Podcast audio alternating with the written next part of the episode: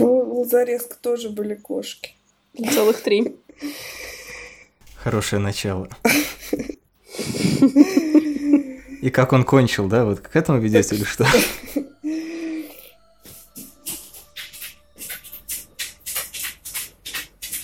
О, я слышу Тиграна. Да, это неизбежно. Это действительно Тигран. Он будет цокать, конечно, пока не уляжется тут рядом. Ну ничего страшного, на самом деле все фоновые шумы я аккуратно вырежу. Если он будет цокать, ка- пока ты говоришь, ну, значит, будет такой спецэффект, это не страшно. Хорошо. Я не думаю, что это плохо, я даже думаю, что это хорошо. Бонусный Мы Тигран. можем сделать, знаете, это типа 30-минутный выпуск, в котором просто цокает Тигран, например. 10, Тогда 10 его часов желательно. представить и сказать привет, чтобы он сказал привет.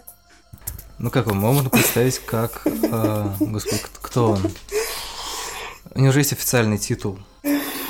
У него еще имя наверняка официальное есть. Ой, Какое-нибудь да, там сложно. безумное собачье да, имя. да, да. По названию песни Нирваны он называется. Нет, он же, по-моему, это, как называется, не эмблема, а как-то... Ну, в общем, титульный пес Ардукфеста, по-моему, такой же, А, же у него ну, титул. Да, есть такое. Но давно уже было. У них сейчас свой пес. У Тигран уже. Что? на Это пенсию темное ушел. животное. Ну, там у Манского же своя собака. А, Он там отвечает за связь с, об- с- с общественностью. Ну все, теперь Ар- Ардукфест не самый мой любимый фестиваль, раз Тиграна сместили.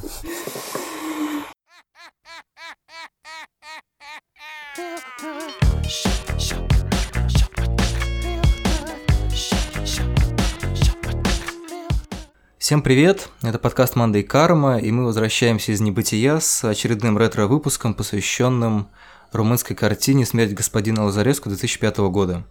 Честно говоря, ничего из э, новинок проката не привлекло нашего внимания для того, чтобы поговорить про них отдельно, поэтому было принято решение перенести в 2005 год. И сегодня в нашей машине скорой помощи находится Ева Иванилова, литературоведка и лид-редактор «Каруса Росса», Привет. Катя Визгалова, шеф-редактор кинотеатр.ру, Привет. и Юля Кузищина, сотрудница Cool Connection, но любим ее не за это. Привет. Опять предположение, за что же. Ну, каждый решит в конце выпуска, за что. Ну вот теперь весь выпуск думать, формулировать. Это будет такой просто драматический прием, знаете, типа зацепка, и слушатели будут думать, типа, за что же, в чем фишка. Ну и я, Лёша Филиппов, редактор сайтов кинотеатр.ру и искусство кино. А, значит, в чем отличие ретро-выпуска от обычных? А, ну, помимо того, что здесь, естественно, тоже будут спойлеры. Если вдруг вы боитесь спойлеров к картине 2005 года, а мы иногда обсуждаем и более старые картины.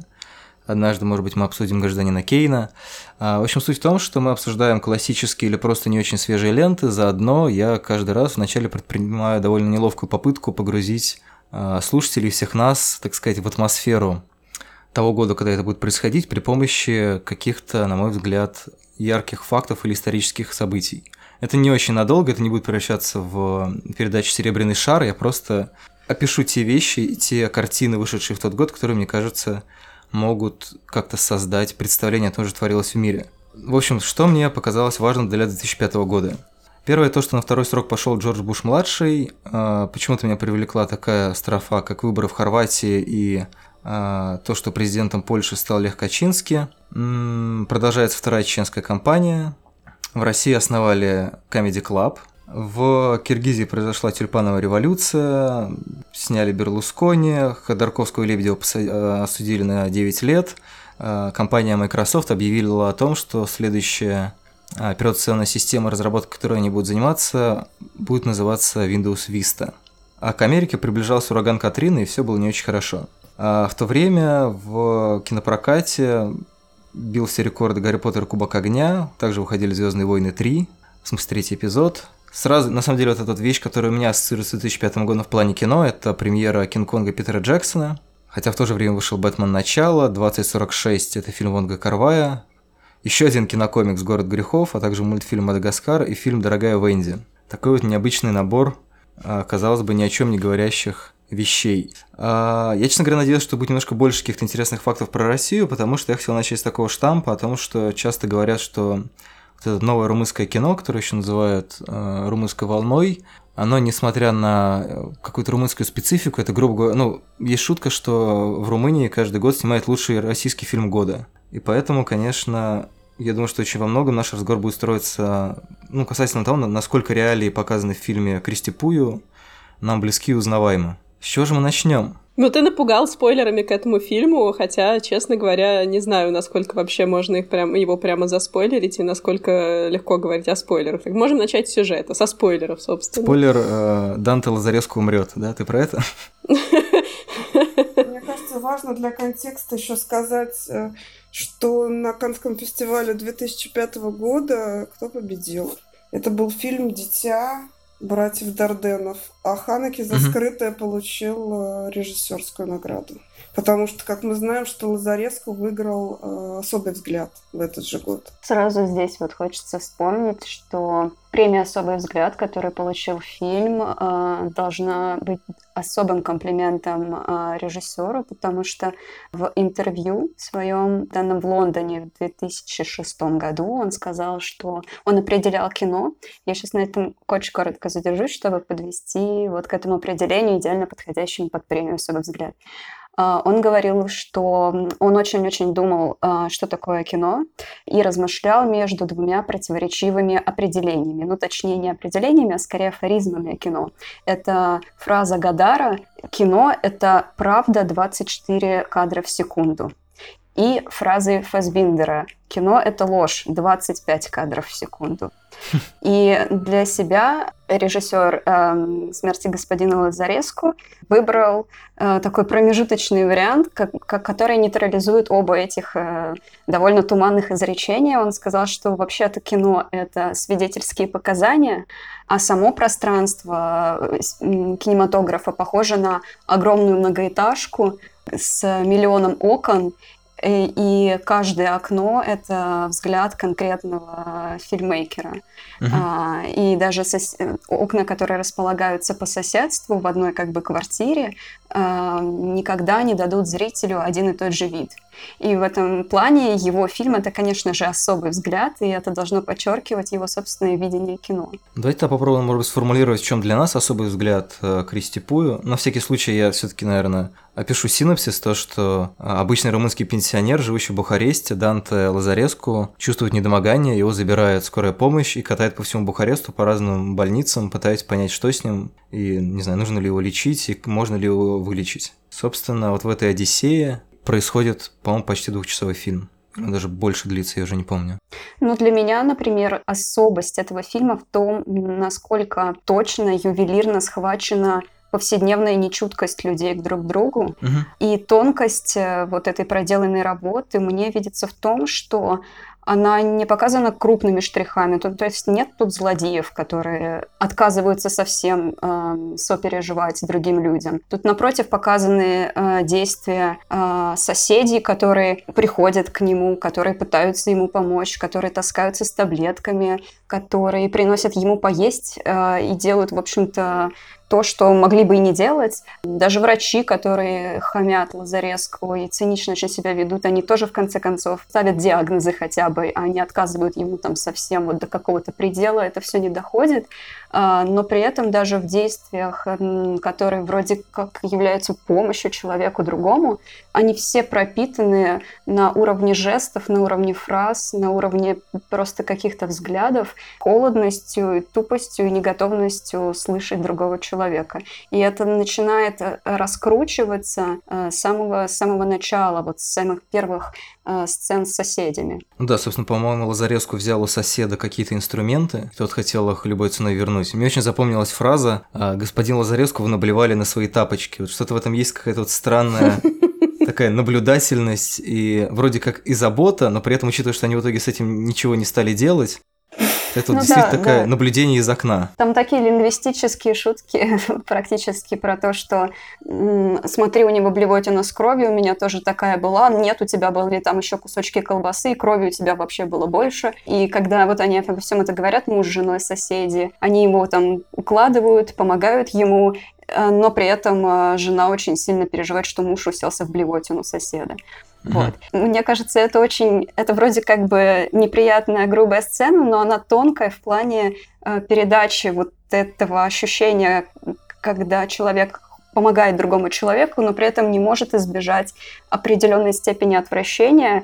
И худшее, что помогающий может в этом случае сделать, это продемонстрировать свое отвращение, как бы не контролируя себя. Ну, не знаю, кстати, насчет грубости прям этой сцены. Не знаю, в чем здесь грубость, в том, что они просто говорят про блевоту. Она считывается как реалистичная, и вот как раз когда Лёша сказал про сцену, где вы, вы наблевали на свои тапочки, э, мне очень понравилась деталь, при которой женщина, которая это произносит, несет эти тапочки мыть, но остальную часть они вытирают только через какое-то время после того, как туда садится сосед. Мне кажется, что это просто... Ну, то есть вот растерянные люди, которые типа помогают, но помогают довольно бестолково, при этом э, немножечко теряют фокус, э, типа приносят какие-то таблетки, неизвестно, помогают ли эти таблетки, и нету времени подумать, нас, какие из этих таблеток полезны, какие таблетки не полезны, они не могут решить, э, стоит ли ему идти пить таблетки или договориться, при этом э, муж постоянно обрывает жену, да не помогай ты ему, пошли уже домой, и типа зачем ты тут бегаешь, несешь ему еду, а жена приносит еду, но потом э, говорит медсестре, сестре в ванной, что вообще-то ей не очень нравится помогать этому мужчине, мужчине это не очень нравится. То есть вот какие-то такие детали, в которых персонажи не действуют последовательно.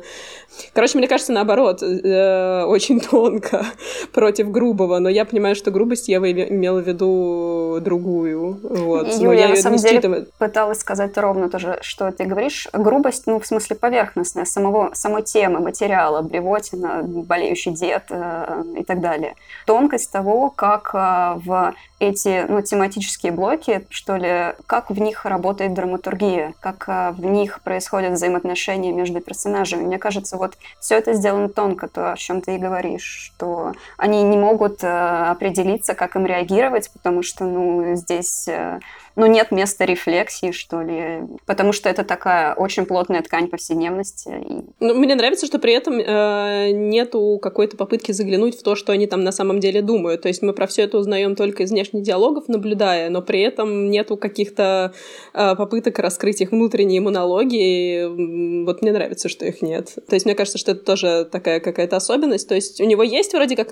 формально главный персонаж, у него это у, режиссера, этот господин Лазареску, есть э, медсестра, которая в какой-то момент тоже выходит на такой переход на первый план, но в целом, когда мы смотрим за какими-то героями в каких-то сценах, они все более-менее участвуют, и нету каких-то главных, чья точка зрения транслируется. Не знаю, ведь ей, кажется ли вам, есть ли там какая-то определенного героя точка зрения в фильме? Мне кажется, не, не очень она вырисовывается. Скорее смотришь как наблюдатель отстраненный. Ну а какая там точка зрения может быть? Они просто поступают совершенно как обычные люди, а, абсолютно узнаваемые наши соседи, мещане, у которых свои проблемы. Да, они нормальные соседи, они, может быть, там, а, они устали от него, от того, что у него кошки постоянно ссут, что он там пьяный иногда там где-то на лестнице сидит, но при этом они совершенно добро добросердечные люди. Единственное, что они не готовы ради этого чужого абсолютно человека а, дальше куда-то с ним в ночь там ехать в больницу, сопровождать.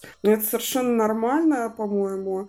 Они мещане обычные, совершенно обычные люди, которые вот, э, которыми являются и мы, и вокруг нас все. Вот мои соседи примерно такие же, они приносят что-то моей собаке перекусить, но при этом они совершенно не, не будут впрягаться, если у меня какие-то будут очень серьезные проблемы. Да, они вызвали ему скорую помощь, они его положили, что-то там суетятся, могли бы просто уйти и вообще там дверь закрыть и, и все.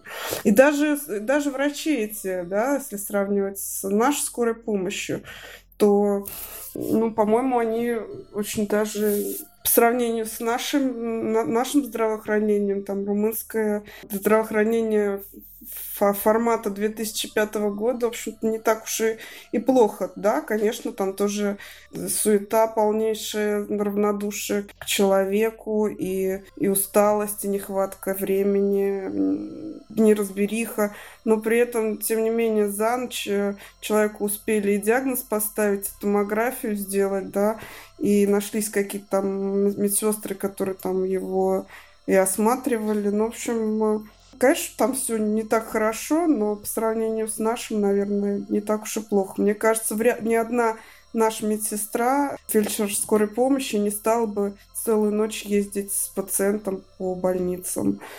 Поэтому, ну, они такие нормальные люди абсолютно. Ничего в них такого. Смотрят, какими глазами не смотрят. Вот обычными глазами, какими мы, собственно говоря, смотрим на всех людей, которые мимо нас ежедневно там идут. И это совершенно не важно, потому что Тут кино именно как раз Ева правильно сказала. Оно в мелочах, в деталях, в каких-то настроениях, в куче абсолютно этих ненужных разговоров. Кто-то просит кому-то там, кто-то кого-то зарядку от телефона просит, кто-то яблоко кому-то дарит, да, там какие-то мелкие разговоры. И вот это бытоописание, этот натурализм, это абсолютно достоверность, плюс еще так э, прекрасно снято с такой прекрасной степенью приближения. Вот это как раз и есть этот особый взгляд. Такой съемки и такой такой достоверности реалистичности кино, наверное, до смерти господина Лазареску просто не было. Поэтому совершенно абсолютно очевидно, что оно должно было, и оно получило вот эту пальмовую ветвь за особый взгляд. Ну, кстати, интересно, что ты говоришь про приближение. Мне показалось, э, я пересматривала, вот, но до этого я смотрела давно, вот только сейчас, когда Катя сказала, я вдруг подумала, э, там были вообще какие-нибудь крупные планы, просто по поводу приближения, даже если говорить про это в другом каком-то смысле. Мне кажется, там, по-моему, их то ли нет, то ли очень мало. Я, я может быть, не то слово сказала, приближение. Да, там, правда, никаких нет крупных планов. Нет, ты имеешь в виду я детали, я понимаю. Но я... Степень включенности зрителя вот в эту вот кутерьму. То есть ты абсолютно туда падаешь, проваливаешься, и несмотря на то, что сюжета там как такового нет, ты просто неотрывно вот следишь и, и дышишь э, тяжко от того, что там вообще происходит, эти приключения с этим господином Лазаревского. Вот я, собственно, только об этом. Да, конечно, крупного там ничего нет. Но там есть эта дрожащая камера, страшно дрожащая камера, которая э, мечется, крутится, и ты тоже чувствуешь вот этот вот ритм дыхания, этот нерв абсолютнейший. И, конечно, это не может тебя туда не включать, просто не брать тебя в оборот и держать тебя за грудки очень угу серьезно. Ну, я в основном согласна, но при этом мне кажется, что там есть и некоторое отстранение. То есть ты когда смотришь, э, с одной стороны, ты видишь, э, ты погружаешься в какую-то личную жизнь людей, в которой детали некоторые не то чтобы излишние, но это те детали, которые можно было бы и не знать реально, кто у кого просит зарядку яблоко, кто рассказывает про чью дочь или про что-то такое, но при этом, вот мне кажется, за счет того, что слишком близко к героям э, камера нигде не подбирается, смотришь на это все равно немного со стороны, то есть такой безучастный какой-то наблюдатель, зритель, то есть ты просто смотришь за тем, как этого господина Лазареску возят, не в силах как бы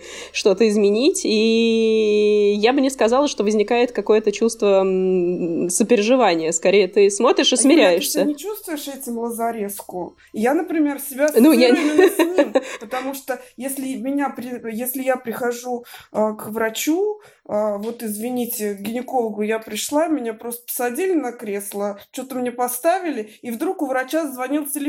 И она пошла и 10 минут разговаривала, вообще непонятно о чем. А, и я это слушаю, точно так же, как я слушаю и сижу. И, и, и, Не, Катя, я чувствую, конечно, я, чувствую. Я понимаю, что этот человек, которого привезли, а тут еще какие-то там раненые с э, ДТП, а тут еще угу. кто, кто-то за кем-то ухлестывает, кому-то некогда, кто-то шутит, кто-то просто раздражен, и все ему без конца что-то тыкают, мыкают, говорят, что он выпил, оскорбляют, как-то с ним помыкают. Я себя абсолютно чувствую вот этим человеком, да, и погружаюсь вот его, я смотрю его глаза глазами. Э, Катя, э, смотри, я, я думаю, что я понимаю, про что ты говоришь, я тоже себя так чувствую, но у меня, например, связь с этим фильмом выстраивается немножко по-другому, то есть, э, когда вот я так смотрю бездейственно, немножко с отстранением на то, как он его возит, и как его никто не примет, и как никто из персонажей, по сути, его не защищает, и вначале это прямо озвучивается, когда медсестра говорит, ну, если бы с ним кто-то был, то, может, было, бы полегче, то есть такой тревожный звоночек. Я, например, коннекчусь с этим фильмом через э, ощущение того, вот такой беспомощности, то есть ты можешь только смотреть, ничего ну, как бы не происходит. Ты можешь только смириться с тем, что рано или поздно персонаж умрет. Вот он как бы все подходит, но опять-таки ближе ты шаг как будто сделать не можешь, как и эти соседи, которые не могут к нему ближе подойти, просто потому что все так устроено. Как и эти врачи, которые его так э, вроде как помогают, но при этом не очень сильно в это погружаются и предпочитают там отправить его дальше по какой-то причине, не знаю, там, насколько объективный, от того, что они перегружены или от того, что не перегружены. То есть я вот скорее не про то, что фильм смотрит совсем отстраненно, а про то, что связь с ним строится через, э, даже если себя представляешь на месте на Лазареску, то через какой-то страх вот этого, ну, не знаю, не уверена про страх, через э, то, что ты ничего не можешь сделать, ты просто смотришь, и вот оно просто идет. А ты можешь, Юля, сделать что-то, потому что ты сейчас смотришь на этот фильм, но но при этом вокруг куча всего происходит такого вокруг тебя, и ты смотришь на этот фильм, и ты думаешь, что вокруг тебя то же самое, и ты можешь по-другому относиться к людям. Но то, что я делаю после фильма, это уже другой Тем вопрос. Менее, ты, ты, ты, ты смотришь отстраненно и не, не понимаешь, что ты ничего не можешь делать, я не знаю, я совсем по-другому. Мне кажется, я рискну предположить, что ты просто не очень сильно включилась в этот фильм, что ты его смотришь просто со стороны. Я лично смотрю его абсолютно изнутри.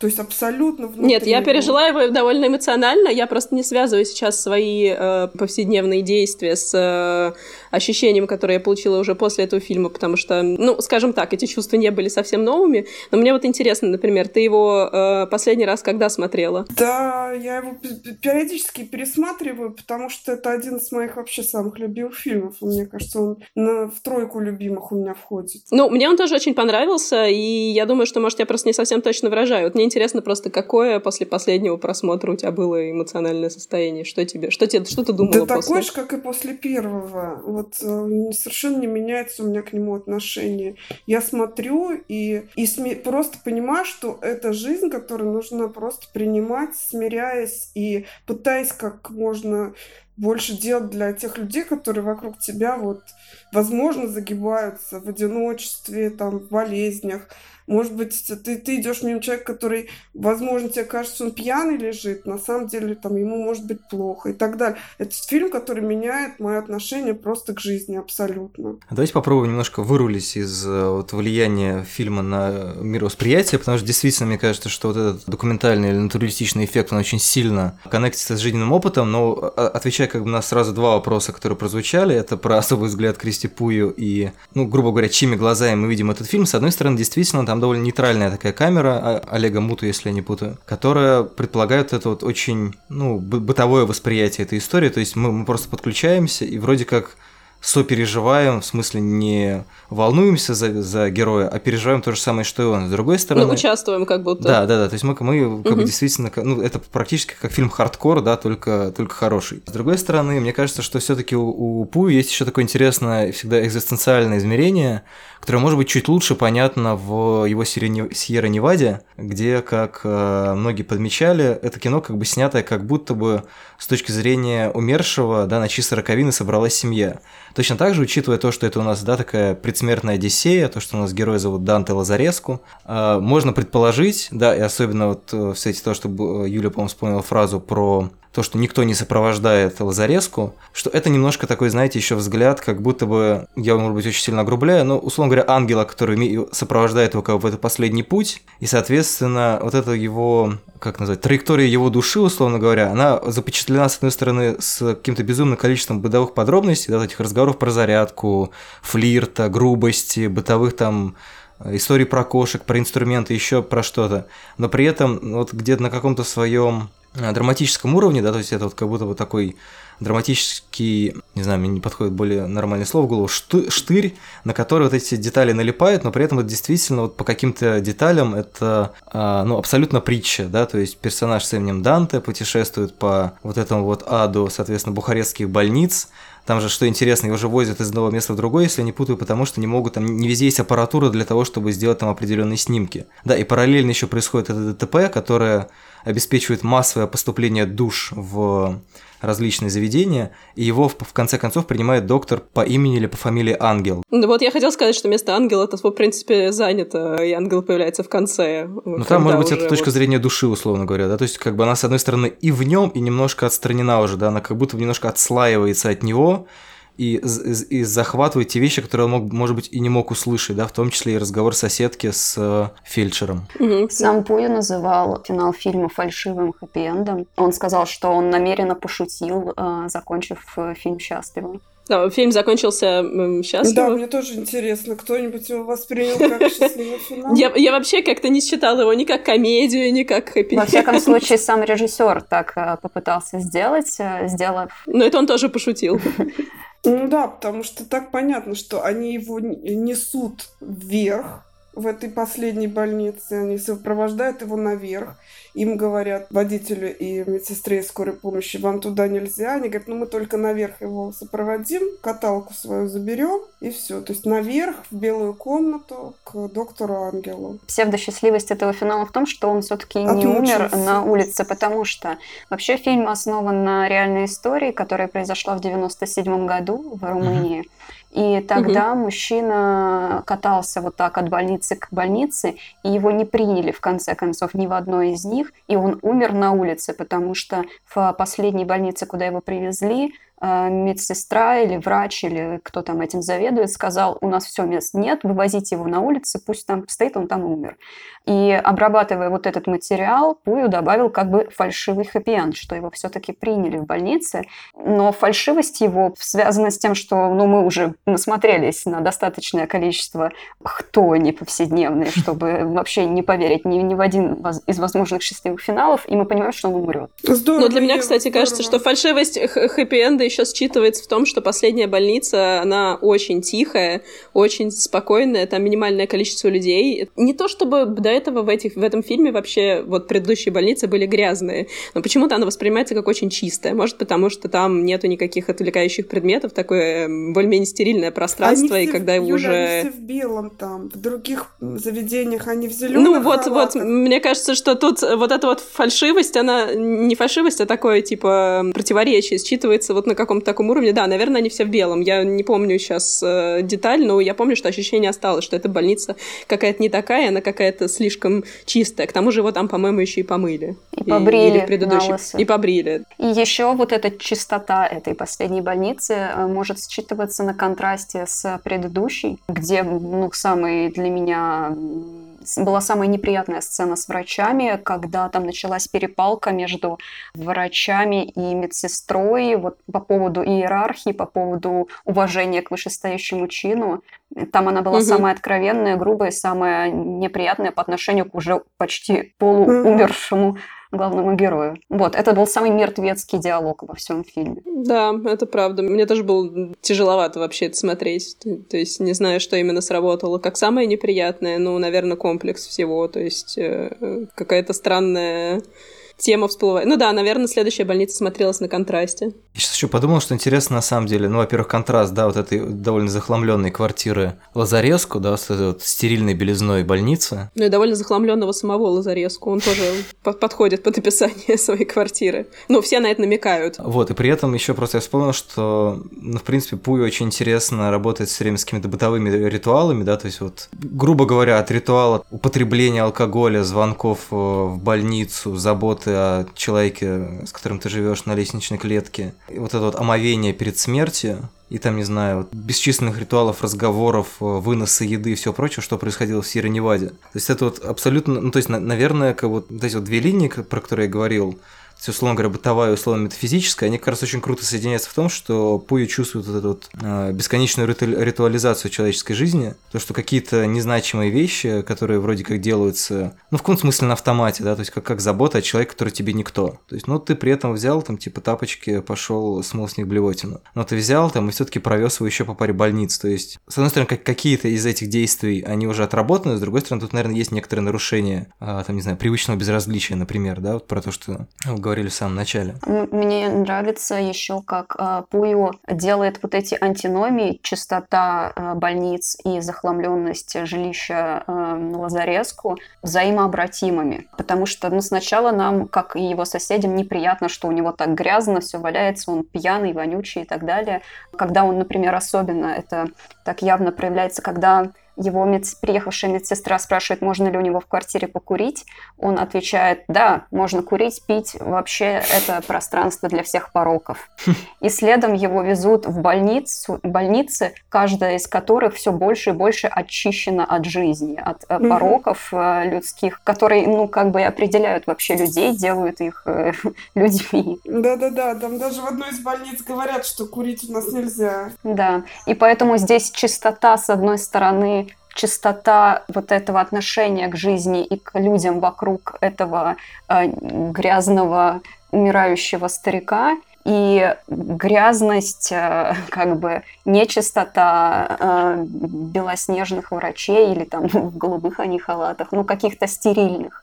Стерильность превращается в чистоту, чистота в стерильности, и это все очень ну, как-то неоднозна... превращается в неоднозначную, очень выпуклую картину. Ну, кстати, фамилия Лазареску, да, это не только, не только Лазарь, но еще на, на русском, в русском языке есть такое хорошее слово лазарет. То есть mm. лазарет, больница, а, собственно говоря, получается такое противопоставление, вот как сейчас Ева говорила, да, есть э, стерильный абсолютно лазарет, и есть такой вот э, грязный, небритый дед, э, обкакавшийся лазареску. Тоже на этом... Кроме того, да, про притчивость еще я хотела рассказать, потому что там имена, его же не просто зовут Данте, его зовут Данте Ремус Лазареску, а медсестру зовут Миора. А Миора это на румынском Мария. Да, и фамилия у нее Авраам. Миора Авраам. Mm-hmm. То есть там все, там каждое имя а, говорящее. Понятно, что Данте это понятно, что такое. С Лазареско тоже там разобрались.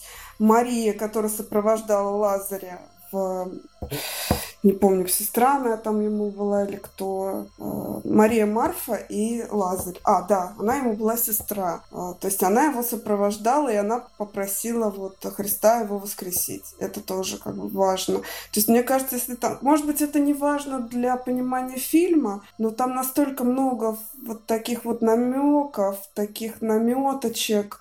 Интересно. Это интересно очень копаться в этом. Угу. Например, я до сих пор не разгадала, дата рождения Лазареску, потому что там два раза говорится его дата рождения. 19 января. Э, даже уточняется, что он козерог. Почему, почему именно эта дата? Что эта дата значит? Год его рождения 42-й. А, то есть это в разгар войны в сам. Вот. Может быть, эта дата что-то обозначает. Я искала, но я ничего не нашла. А разве не ноября? Слушай, ноября, по-моему, января они говорят. А, знаешь, просто сейчас будет фан-факт. В интервью Пуя говорил про дату рождения, и, и я тоже сейчас могу ошибиться, но он, кажется, говорил про ноябрь, 19 ноября, и что они там меняли мне, эту возможно, дату. Просто, да, возможно, у меня просто я в переводе смотрела, может быть. Ага, ну суть, в общем, в том, что, во-первых, дата его рождения как-то связана с номером телефона домашним этого героя, который там, видимо, тоже озвучивается в начале. А еще э, э, для Пуева было важно сделать этого персонажа скорпионом по гороскопу, потому что у скорпионов совершенно особое отношение к смерти, и к исчезновению. Ну, в общем, так он сказал. И это, ну, это забавно, потому что Пуи пытается создать, ну, вот такое какое-то божественное творение в том плане, что каждая, каждая деталь, каждая веточка, листочек, каждая соринка подходит к другой э, детали, веточке, листочку и соринке. И они друг друга как-то э, преломляют. Вот как в законченном творении, как, как оно представляется, в общем, в христианстве. Угу. Хочется пошутить про клички котиков, но я не помню. Ну их. вот, и это замечательно, что здесь место находится просто всему. Здесь у каждого есть свое место. И котикам, и обкакавшимся деду, и э, яблоком, и гороскоп. А, кстати, там есть фраза такая, предпоследняя или не помню, в какой из больниц, молодой врач, который делал томографию ему, он говорит такую фразу «начнем с головы, закончим в районе Стали... Сталинграда». Вот, то, есть, то есть э, в районе жопы, то есть Сталинград, жопа, а румыны же воевали у нас под Сталинградом на стороне немцев, и им очень здорово там досталось. Возможно, это тоже какая-то имеется связь с годом его рождения, с 1942 Вот, то есть какие-то там есть переклички, их много, это просто такие дополнительные uh-huh. загадки. Возможно, они что-то дают, возможно, нет. Но это просто здорово, потому что так все продумано, и нет во всей этой мельтешне нет, нет ни одной ненужной реплики и ненужного движения. Это круто. Вот, кстати, э, круто еще, что Пую не подводит все это под знаменатель вот совсем мистицизма, несмотря на то, что там он очень много отсылает э, к библейским сюжетам. Угу. Для него, э, он говорит, главными такими идеалами художников являются представители Баухауса, и вообще его течение, на которое он ориентируется как мастер, это функционализм. А, и для него все должно быть функционально, все должно нести какой-то какой смысл, который бы приумножался, подсвечивался соседствующими деталями. Вот. И это круто, потому что здесь ну, совершенно разные пласты как бы смыкаются, и это все не уходит вот просто в такую самовлюбленную назидательность, что ли. Слушай, я сейчас вспомнил, как раз, когда я сказал про детали, и про то, что раньше всплывала деталь про зарядку для телефона, там же, по-моему, в самом начале Лазареску кому-то звонит, чуть ли не дочери, если я не путаю. Дочери позвонили. Ну, дочери, по-моему, но как, но это говорить не с ней что-то типа такого. В самом начале, в самом-самом начале, с кем-то по телефону там. Ну, просто вот есть как вот этот момент, что я, честно говоря, плохо помню начало. Он, он с ней разговаривал или он ей оставил сообщение? Разговаривал вроде. Может быть, он разговаривал не с ней. А, нет, может быть, я сообщение оставил. Хорошо, ладно, я тоже не Ну, просто интересно, тоже зарядка, как бы, она, ну, очевидно, заряжает телефон. И, соответственно, ну, как бы разряженный телефон – это поломанная коммуникация, да, и вот это вот, э, соответственно, вот эта фраза про то, что если бы с ним кто-то рядом был, было бы проще. То есть, эта вот тема, как бы, отрыва, она, это тоже, тоже точно так же, как вынесение, Лазареску в конце. Это происходит такое, как бы, его, э, не знаю, от, откол от семьи или, ну, то есть, удаление, соответственно, от дочери еще от кого-то. То есть вот это вот его э, одиночество, но потом вот в водовороте начинает носить по всему вот этому вот чужим рукам, да, где остальные люди в каком-то смысле в плане заботы получается, что выполняют э, роли его семьи. Да, и, соответственно, тут встает на место вот эта деталь про Миору, которая сестра Лазаря, то, что они как бы исполняют для него вот эти роли невольно, да, ну точно так же, как все люди, там, не знаю, все люди братья, да, и, соответственно, они каким-то волевым решением, нарушая определенную отстраненность от тех, кто находится рядом, могут, ну, там, помочь вызвать скорую или вот ну, то, что мы уже говорили. Да, вот здесь персонаж медсестры, вообще второй ключевой персонаж, если не первый, я даже не знаю, но когда Юля с Катей спорили про подключение к фильму, я вот думала, что медсестра это тоже такая точка намеренная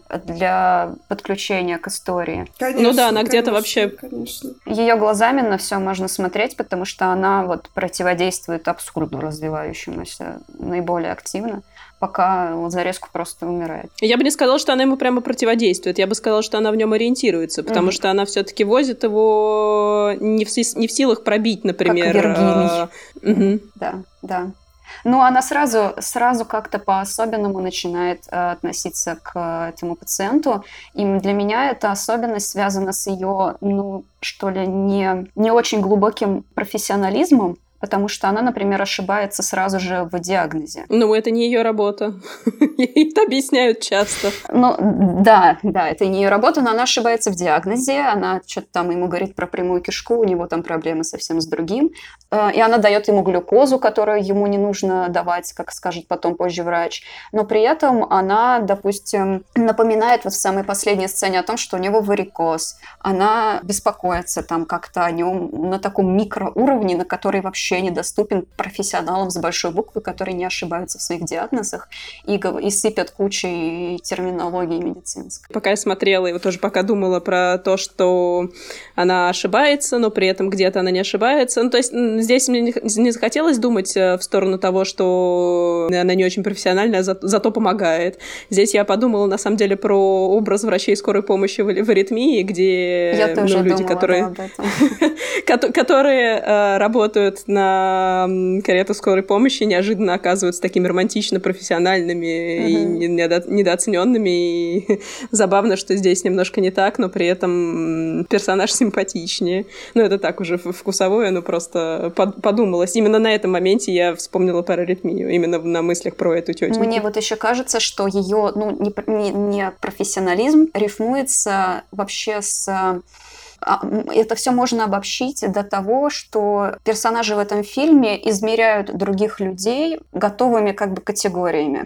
Вот самая первая эта категория, с которой мы сталкиваемся и с которой не можем избежать, это то, что этот дед эм, алкоголик хронический. Угу. Да. Все ему об этом говорят да, постоянно и, просто. И, и все все на этом заканчивают. А он, он, у него проблемы, потому что он пьет. Вот ты себя довел до ручки, я что ли тебе бутылку вложил, и миллион всяких фраз, просто отрицающих человека. Никому не интересует, почему он, например, пьет. Вот, кстати, в тот момент, когда ты вроде смотришь э, не то чтобы совсем его глазами, но его системой координат, возникает какая-то мысль. Вот у меня возникала первая часть фильма, пока я не привыкла к тому, что его все называют алкоголиком, и нужно с этим тоже смириться.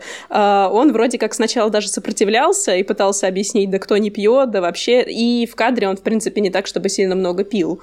Угу. То есть э, в какой-то момент есть какое-то праведное возмущение, да что же они к нему пристали? Ну, понятно, что выпил, и, но как алкоголик он не считывается, а потом уже смиряешься с этим, и тоже забавное ощущение. Еще, допустим, его дочку там один из соседей тоже оценивает так вот с плеча, а, ну она свалила в э, Америку, ой, в Канаду, все, все, значит, она пропащая девка, бросила своего отца, конец. Ну, то есть людей судят по таким заданным трафаретам э, и не, не делает этого, ну, в какой-то степени только медсестра и сам Лазареску. Ну, кстати, про Канаду это интересная деталь, потому что у, а, забыл фамилию режиссера, в общем, есть румынский фильм «Калифорния Дримин», соответственно, как песня она называется. Там э, история про то, как э, там какой-то американский полк квартировался в Румынии, и там, соответственно, была вот эта вот очень знакомая, я думаю, для постсоветского пространства дихотомия остаться на родине или свалить, э, значит, в чудесную Америку. И мне кажется, что, возможно, вот эта вот деталь про Канаду, ну, потому что как бы Канада это рядом с Америкой, это, то есть считает вообще Америка,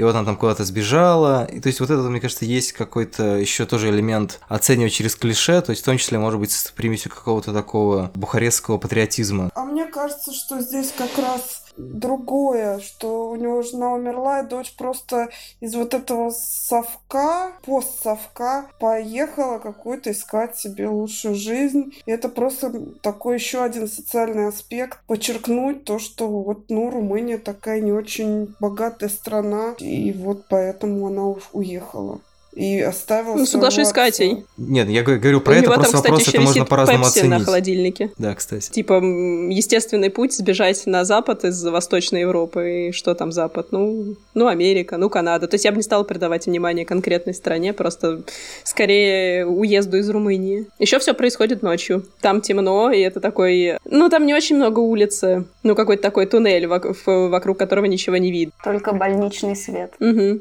Да, да, только больничный свет. Искусственный. Такой неживой. Я сейчас вспомнила одну деталь, когда они ехали в скорой помощи, и он уже там где-то к, фи- к концу фильма э, Лазареску начал э, хрипеть, пить, пить, пить, дайте пить. И водитель скорой помощи и медсестра были увлечены каким-то своим разговором, и водитель дал ей бутылку воды, она сама попила и не дала Лазареску, например.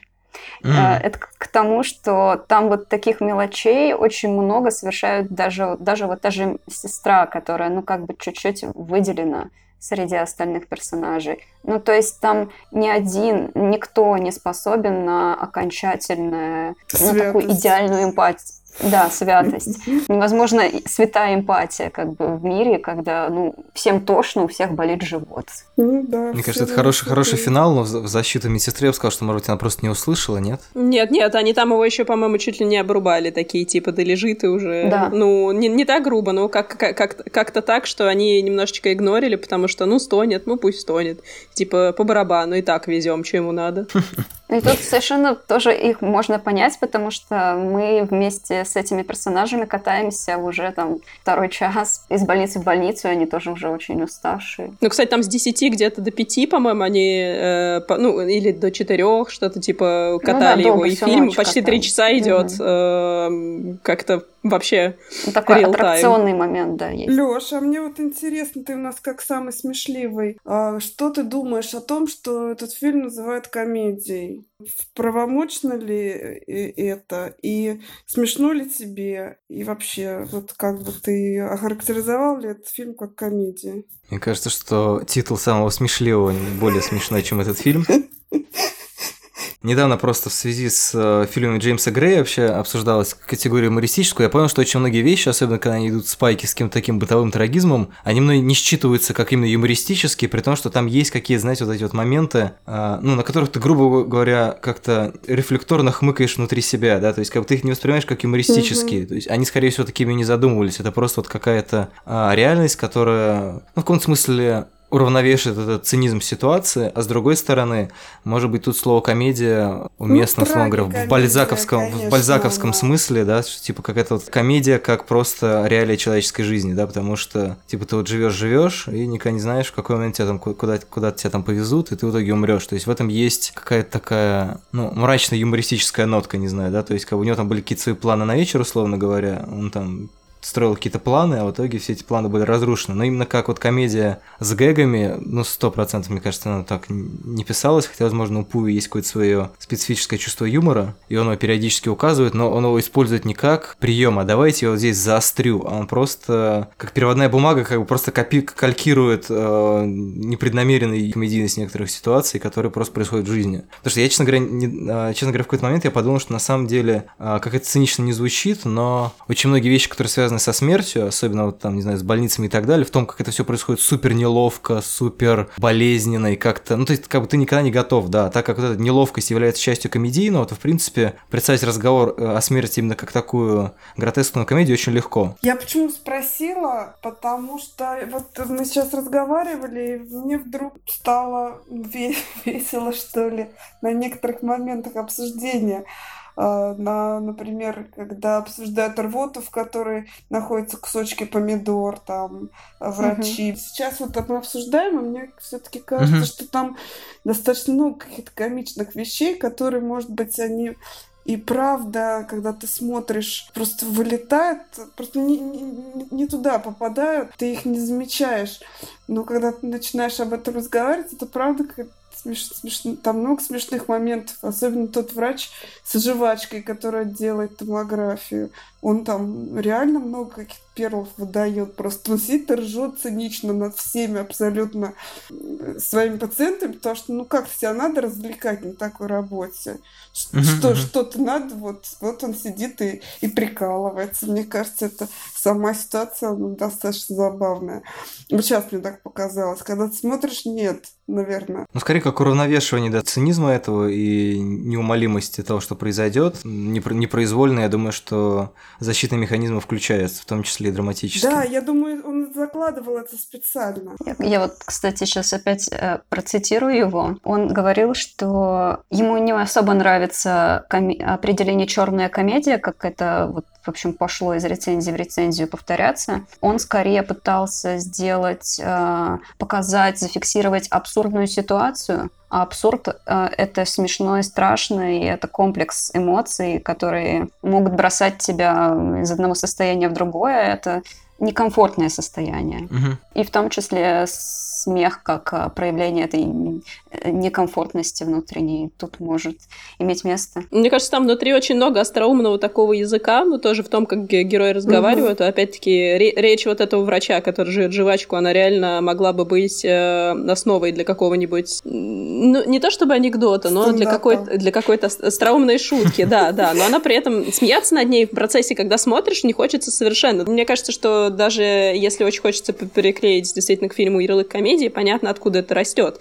Там есть какие-то эти моменты. Просто другой вопрос, что это не, не то, от чего хочется смеяться. То есть там скорее есть не юмор, а какие-то... Хотя, наверное, немножко есть и юмор. Просто как- как-то эти моменты, которые могли бы быть юмористическими в другом контексте, переработаны так, что ты считываешь их как, э, несомненно, остроумные, но при этом не смеешься. Ну, просто мне кажется, что это на самом деле характерная черта Пуи, это наблюдательность. На самом деле юмор – это как раз, ну, как бы очень, очень много юмористических вещей рождаются из, из точного наблюдения. Да. Точного, не сточного. А, и, соответственно, когда вот эти детали подмечаются, то есть, типа, человек умирает, а вы обсуждаете, типа, нет, моя блевотина была более похожа на смертельную, чем у тебя. А это, конечно... Ну, мне кажется, это не смешно, мне кажется, это реалистично. По-моему, люди Да, так мне разговаривают, кажется, такие, Лёша, ой, когда- надо тапочки Мне даже помыть. Кажется, Леша, когда в больнице лежал, он тоже примерно такие нам шутки. шутки Вот, вот, всегда вот, нам охотно верю. присылал. Да. Сцена, которую Катя припомнила, вот, кстати, она для меня, я прям на ней хихикнула, потому что там, помимо того, что перед тем, как врач сказал, что, ну, вообще-то в блевоте не могли быть просто ошметки помидора и вот ваша кровавая слизь, он еще спросил, apareceu так, у него была кровавая слизь, определите, что такое Что кровавая такое слизь. Это, это, это смешно, это, это weird. Вот. О, Я, б- я, бы, я бы тоже задала такой вопрос. Я прям узнала в этом свою собственную речь. Ну да, конечно, после этого становится смешно. Ну что ж, мне кажется, мы начали со смерти, закончили смехом. Это хорошее путешествие по миру фильма «Смерть господина Лазаревского». Давайте на этом и закруглимся. Давайте. Всем спасибо. Пока-пока. Спасибо. Пока. Пока. Пока-пока.